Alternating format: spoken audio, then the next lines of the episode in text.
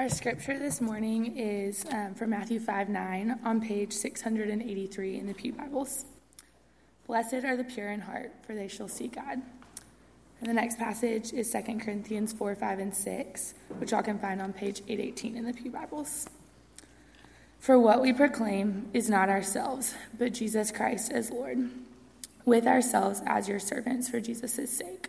For God, who said, "Let light shine out of darkness," has shown in our hearts to give the light of the knowledge of the glory of God in the face of Jesus Christ.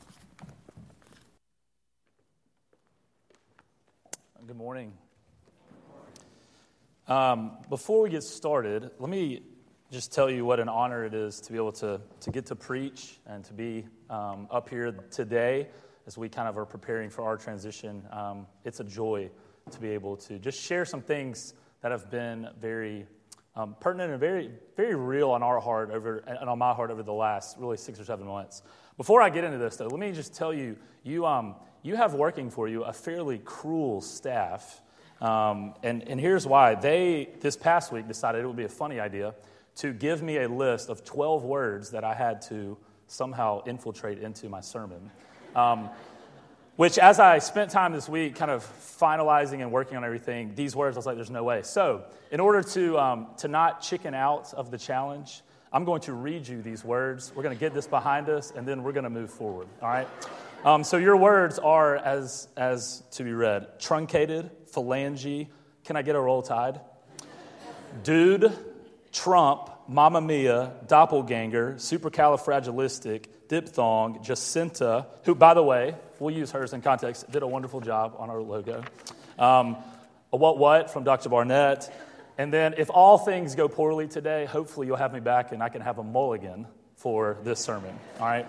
So those are those. We're gonna we're gonna put those behind us. We're gonna move forward and and uh, and hopefully have a really good morning together.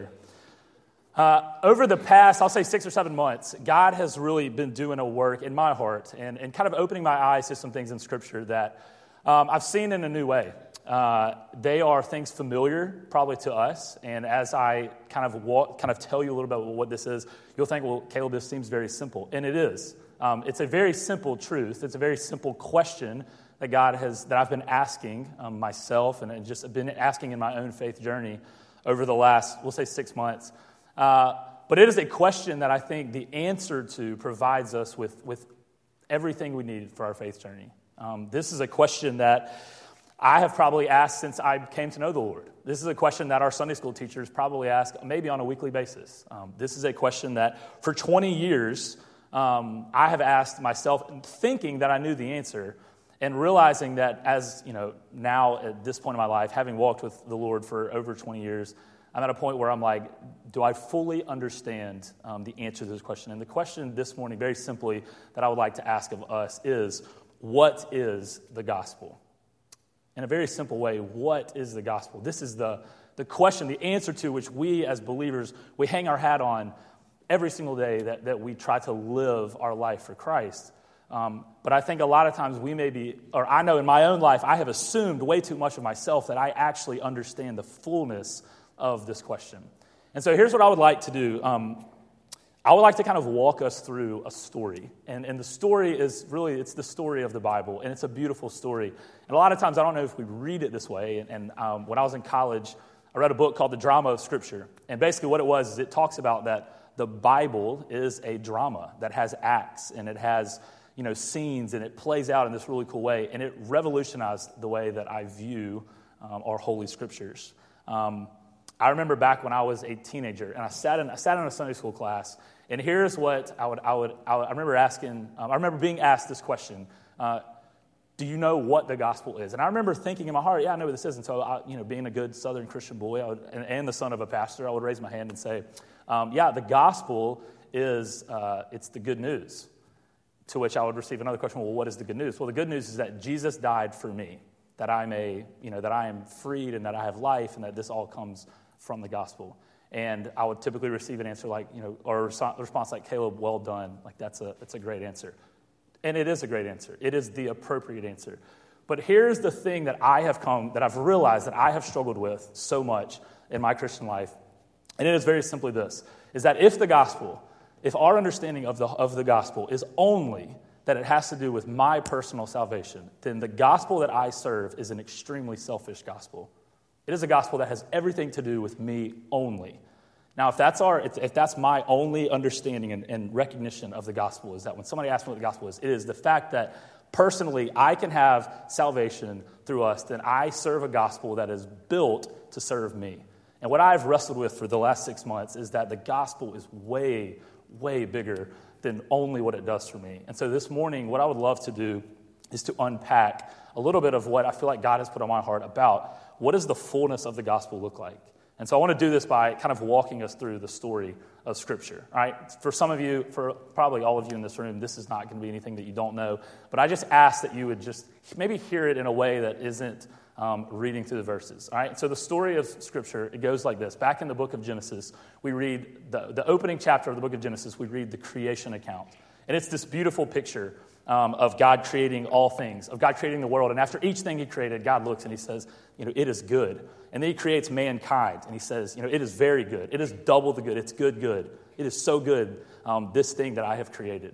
And so as he stands there and he, and he, and he, and he then he creates he creates man and he allows man, and he, for, for later on in the, the end of chapter one, it says that he gives man authority and a dominion over all the, the all the things of the land, all the things that God has created. Um, he has given the, the power and the authority to rule and to reign over all these things um, in uh, in creation. And so then we, we continue our story, and what we see is that man becomes a little bit dissatisfied with the things that, that they have been blessed with, right? I mean, does this not sound, I know for me as I read this, I'm like, man, this is this is me to a T, is that I've become, I get I get, uh, I get restless with the things that God has given me, and I, just, I crave more. I crave to know more, I crave to have more, I crave all these things, and this is what we find early in the, the story of, of Scripture, is man becomes unsat- dissatisfied with the things that they have. And they become unsettled and restless. And so what they do is they try to seek more. And so we see Adam and Eve, and we see this tempting that happens in the garden. And all of a sudden, sin has entered the world. Man has fallen. And now we are left with this gaping bridge, this gaping gap between God and man. They once had perfect union in the garden, and now that has been separated. Um, and there's this there's this gap that lies between. All right, so what happens? So several chapters go on, and then in Genesis chapter six, it says this, that wickedness had crept into the world. Wickedness and deceit had crept into the world, had crept into the hearts of men. And it says that God, um, Genesis six tells us that the wickedness of man had grown great in the earth, and that the Lord regretted that he had made, um, the Lord regretted that he had made man on the earth. And so we see God at this point, and so what has to happen? So God sends the flood, and he washes out all things, and he reestablishes himself on the earth through Noah and his family. And so then we, we we begin to see that wickedness even ensues soon after, right? They come out of the flood. God does this amazing work, and, and immediately um, Noah falls to sin again. And so we see this, so we see after this, we see God comes and he says, well, we're gonna, I'm going to establish a kingdom on the earth. And so he, he raises up this nation of Israel, and he puts king after king in place and in position and in authority over this nation. And we see, again, wicked kings come and go. We see the deceitfulness of the deceitfulness of man creep into the heart of each of these men that rule. Even David, the beloved great king, we see his wickedness um, as he you know, commits murder and adultery and, and all these, you know, these terrible things. And we find ourselves again in this wickedness. And so this goes on all throughout the Old Testament, right? And then we get to the end of the Old Testament, and here's what we have. We have this gap of four hundred years where God goes silent. We don't have we don't read, you know, we don't have a story. There's no there's been this prophesying of the Messiah. We don't know who the Messiah is. We're waiting for it. And as a reader of this drama, it's kind of like it's that point where you're like on like on edge, like what's about to happen? Like what is going to happen after the silence? And then Jesus busts on the scene, and we see Jesus walk in, we Jesus step in, and now um, we have this king that has been this king, this Messiah that has come to resurrect all of all that has been broken, to reconcile and to redeem and to, to fix the gaping hole, to bridge the gap that has been forged, um, that has been separated um, because of the sin that has happened in the hearts of, of mankind. All right, and so now that Jesus is on the scene, this would happen. So this is in, in my in my in a very short way. Here's what I want to tell you: this is what the gospel is. All right, the gospel is very simply this: bigger than my salvation. Right? More than just me being rescued personally, the gospel is that when everything in the world seemed hopeless and seemed gone, Jesus came and stepped in. This very simply is the gospel. It is bigger than my personal salvation. In fact, what it goes on to say is that there is a role that I play in performing the work of God in the earth. All right, and so we step into um, this question that says, okay, so if that's the gospel, if God is, is at work in this in a, in a much bigger way, then what is my responsibility in it? And this is where kind of I want to I want to rest um, for the rest of our time together. Is I want to ask this question: is what if we understand what the gospel is?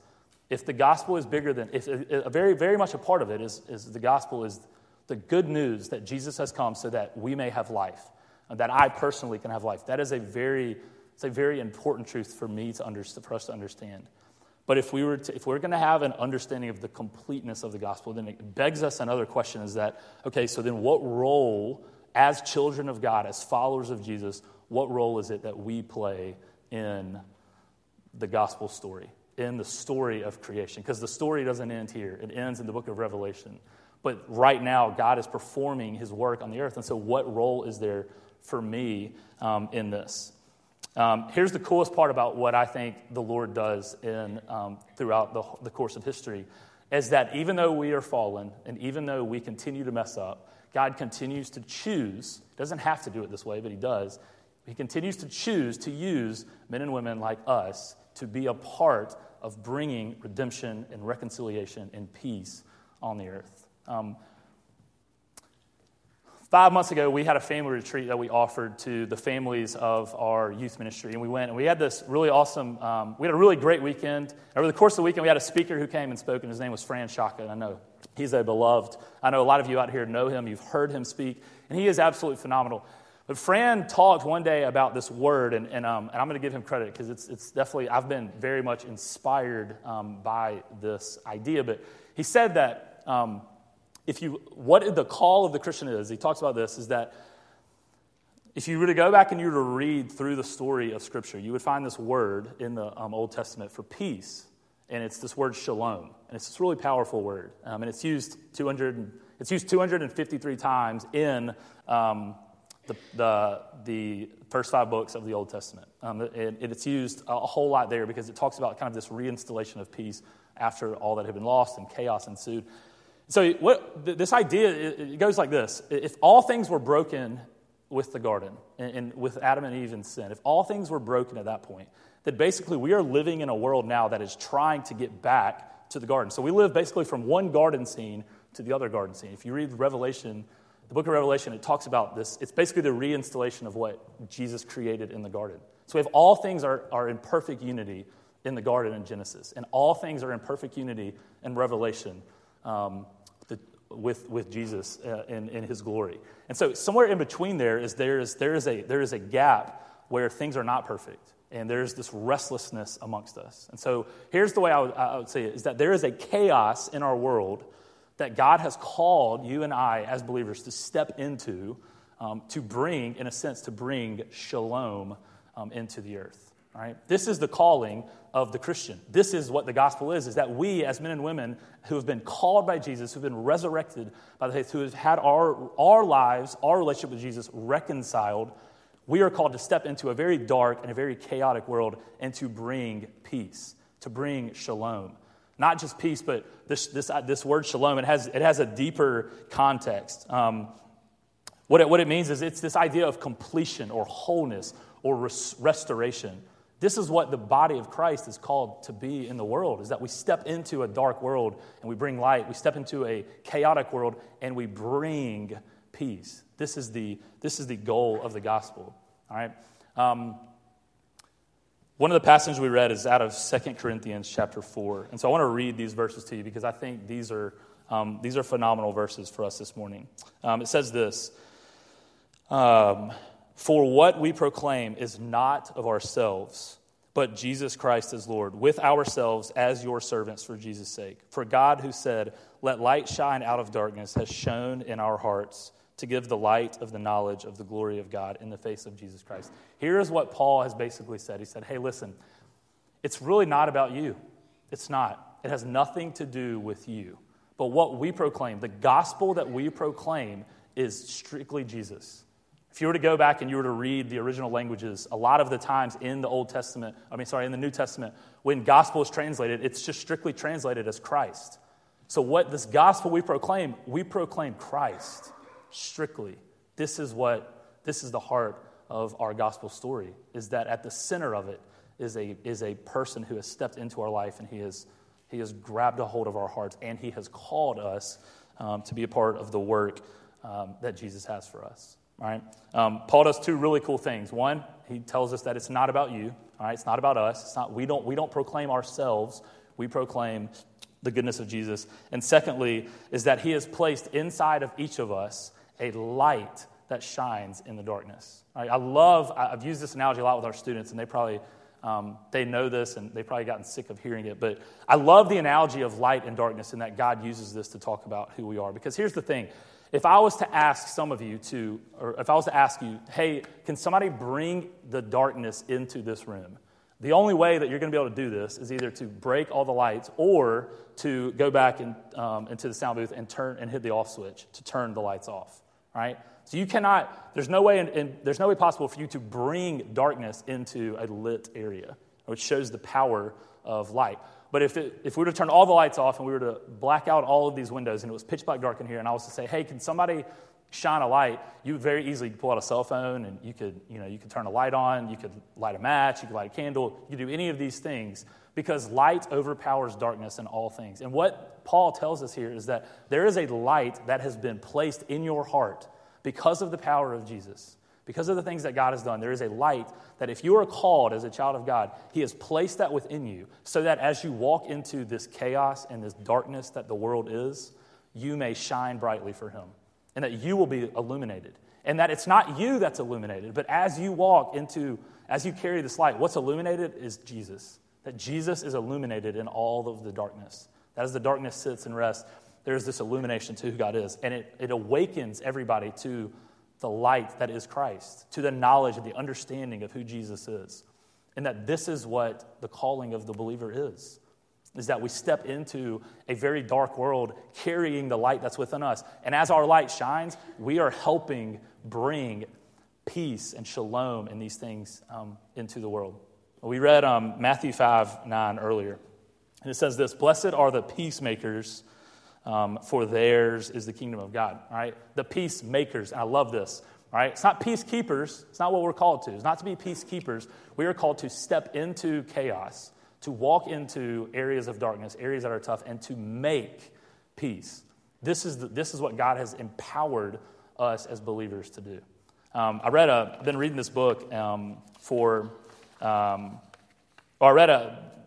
I read a book uh, about the Sermon on the Mount, and one of the, the author of the book, he says this about this passage. I think this is really good. He says this: Peace, peacemaking is not is neither being nice, nor is it tolerance. Rather, it is an active entrance into the middle of warring parties for the for the purpose of creating reconciliation and peace. All right, so I'm going to read this again. It says this: Peacemaking is neither being nice, nor is it tolerance. Rather, it is an active entrance into the middle of warring parties for the purpose of creating reconciliation and peace. And so we ask ourselves, in a in a very in a very chaotic world, um, in a world man, that's full of darkness, and we see this all the time. We see this everywhere we turn. As we flip on the news, we see that darkness and chaos seems to be a theme that runs our world right now. And we ask ourselves, like, what is the what is the goal? What is the what is the response of, of Christians to be? All right. Um, and, and please hear me, I, I'm not I'm not standing on a political platform at all, all right? You'll never hear me do that from the pulpit. That's a conversation for me for another time. I just, but one of the things that I do want you to understand is that, we, or for us to understand, is that God has given us the ability to be peacemakers, to step into darkness, um, to step into chaos, to help bring peace and light and illuminate the power of Jesus in the world. And this is... Um, This is the wonderful God that we serve, right? This is our response to the gospel. This is our call of a response based on what God has done for us and for you and for me. He has given us the ability, the empowering to go and to be agents of peace, agents of shalom, agents of reconciliation everywhere we go, to step into darkness, to step into the chaos, and to be able to do this, all right? And so here's the thing. A lot of us, as we as we hear this, Um, we're like, yeah, we can we can get on board with that. But there's kind of a, there's a couple of things that we may think. And so I want to kind of address this because um, for all my, my, my youngsters up front right here who are, who are um, sitting here, here's the thing. A lot of times students, and I've told them this before, we've talked about this before, I've told them that one of the things that they may think is that, hey, I'll I'll be I'll be that when I'm older, right? I'll get to a point where I'll get there when I'm older. And for those of us in the room who are older, you may say, well, I've done that my whole life, or I've tried to, and I'm kind of hanging my hat up, and I'm going to retire from being an agent of shalom. And what I want to tell, I want to challenge us with today is that from the second that God has called you to be his children until the day that, that you leave this earth, until the day that you meet Jesus in glory, you are called, we are called to be agents of peace, agents of reconciliation, agents of um, agents of shalom. And so I, I challenge you and I that as we kind of engage our world, is that we find ways. What are the what are the ways that we can step into our offices and to our businesses, to our families, to our friends, to our sports teams, to our classrooms, and we can represent the peace and the the, the light of Christ in all that we do. You know, are there ways in which we can step into Um, conflict, and we can say, hey, I'm going to shine, here's a way in which I'm going to shine Christ, is I'm going to step into this conflict, and I'm going to I'm going to allow the peace of Christ to indwell that situation. Um, these students have been very much this in my life and in Rebecca's life, and uh, one of the, the joys that we've had is being able to lead uh, this student ministry for the past six years. And so as I think back, um, my life has been radically transformed because of the relationships I have with these students. They have been to me agents of peace. They have shown me what it looks like to be the light of Christ in very hard situations. They have walked into situations on mission trips or in other places where there is great conflict, and they have been bright lights. I remember we went to San Francisco. Y'all got to hear from um, Rod and Gwen Miles, um, I guess it was a couple weeks ago. And one of the things that Rod said to me when he when when he said, man, your students, like they are such a bright light. Like, it is amazing to be able to watch students who love Jesus the way they do because we don't know what that's like here. They have been very much the model for this. And not by trying to do anything else, but by putting Christ central in what they do and how they live. And so the, the gospel, very simply to the, today, in my um, in, in my understanding of it, and, and hopefully the challenge that we have, is that the gospel is Christ. The heart of the gospel, it says that make Christ the centerpiece of everything that we do. And as you do that, as you walk through the world thinking of strictly that, of, of Christ, of placing Christ as at the center of who you are, you are being an agent of shalom. You are being an agent of light. You are being an agent of reconciliation. You are helping to continue to um, make the world a better place. All right, let me end with one illustration. Um, and I've done this. In, I've done this. I did this last last summer. Um, I preached a sermon. And so I want to I want to use this as an illustration, all right? If you imagine that at creation, this is the world, all right? This is our world that God created, and all is perfect, and all is at, all all is all is well. It is good, it is good, good. Everything has been made has been made perfect. Um, so the way I imagine is this: is that when sin entered the world and it literally messed everything up, the world was flipped upside down from the way that God had originally intended for it to be, all right? So now we have we're living in in a sense an upside down world. And so here's what I fully believe. This is what the call of us as Christians to be is. And it is that we are working to bring the world back to its, its original place. All right, Acts seventeen six, it's this, this is a great story of Paul and Silas, and they're, they're in Thessalonica. And um, they, in a sense, are they're they're living, they're walking, they are preaching this gospel of Jesus. And it is kind of ruffling the feathers of every community that they walk in. It kind of messes with everybody. Um, and as they step into Thessalonica, they be, they come in preaching. And what happens is, is that everybody there gets kind of like like on edge by their presence. They can't believe that they're there. And what Acts chapter seventeen, verse six says is that these, and this is a testimony of the people in Thessalonica. They say of Paul and Silas, these men who have flipped the world upside down have come here also. And so I imagine that what the people of Thessalonica are saying is this, all right, that, all right, the world was good. The world now has sin in it. It's been flipped. But what Paul and Silas are doing is that they are, in a sense, bringing the world back to the way that it was meant to be.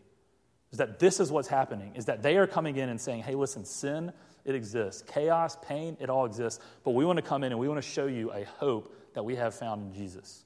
We want to show you Christ. We want to illuminate Christ in this dark chaotic world. And as they do that, the people look and they say, they are bringing the world back to its original place. Right? This is the call of Christians. This is the call that we have. And as Rebecca and I step aside and as we leave um, next week, we are leaving because we feel like God is calling us to go and, and to be this in another area. Um, with Brookwood in our hearts, and we know praying for us, we are super excited about the journeys to come. But this is the call. And so as we leave, and as this kind of maybe being one of our final words, I, if nothing else, I hope that this image will stick in your mind. And that as you think about what is the gospel, the gospel is this, is that God created a perfect world that was broken by sin. But because of Jesus, he has brought back this relationship with him. And it calls us to be the ones who are bringing the world back to its rightful place. All right? Um, we are going to, we're going to have communion here in a minute. And one of the cool things about today is that we're, we're coming to the table where we see um, the original agent of shalom. We see when all was gone and lost and people sat around questioning, when is the Messiah going to come? Who is this person? Jesus steps into the scene. And he, he does the only thing that allows us to have union with him, is he went to the cross. And so as we come this morning and as you take communion and as you eat and as you meditate on it, I pray that, that you would see um, in these elements, these are these are these are elements of peace. These are these are what Jesus had to do in order for us to experience peace, to have this, this wonderful understanding. Um, let me, I want to read to you one thing. So the Westminster um, Shorter Catechism, it says this, is that the chief end of man is to glorify God um, and enjoy him forever. And this, these are these great words that were found there. But at the table we come, and this is where we come, and we enjoy the presence of God. And so as you come this morning, I ask that you come and you enjoy, um, and you, as you take, that you taste and you eat and you see that it is good, and may they challenge and they and they move us forward. All right, let me pray for us, and then um, and we will we will come to communion. God, we thank you for um, this morning. Lord, we thank you for this time, and we ask, Jesus, that um, that you would challenge us, Lord, that you would speak to our hearts, and God, that you would reveal to us Um, our calling in this world, in a world that is dark and hectic and chaotic and crazy. Um, Lord, in a world that sometimes doesn't seem to make sense. Father, I pray that you would show us what it is that you have for us. God, as your body, as individual believers, but God, as your body of Christ, would you continue to open our eyes to see ways in which we can enter into a dark, hurting, painful, hopeless world, and we can be agents of hope and peace and restoration and reconciliation and redemption. And that when people see us, Lord, that it's not about us, but God, that there is this illumination in our spirit because of the work that you have done for us, and that that would transcend everything else. That God, that that light would be, it would be contagious, it would be attractive, that people would be drawn to it. And so, Lord, I pray that as we come, um, even now, as we take these elements, that we remember, God, the ways that you have transformed us. Um, Lord, we come to this table because um, because we get to. We get to come and enjoy. Uh, we get to come and taste and see your goodness. And so, Lord, I pray that we would taste, see, and glorify you um, as we come uh, and have this time together. Lord, we love you and we thank you. We pray these things in your name. Amen.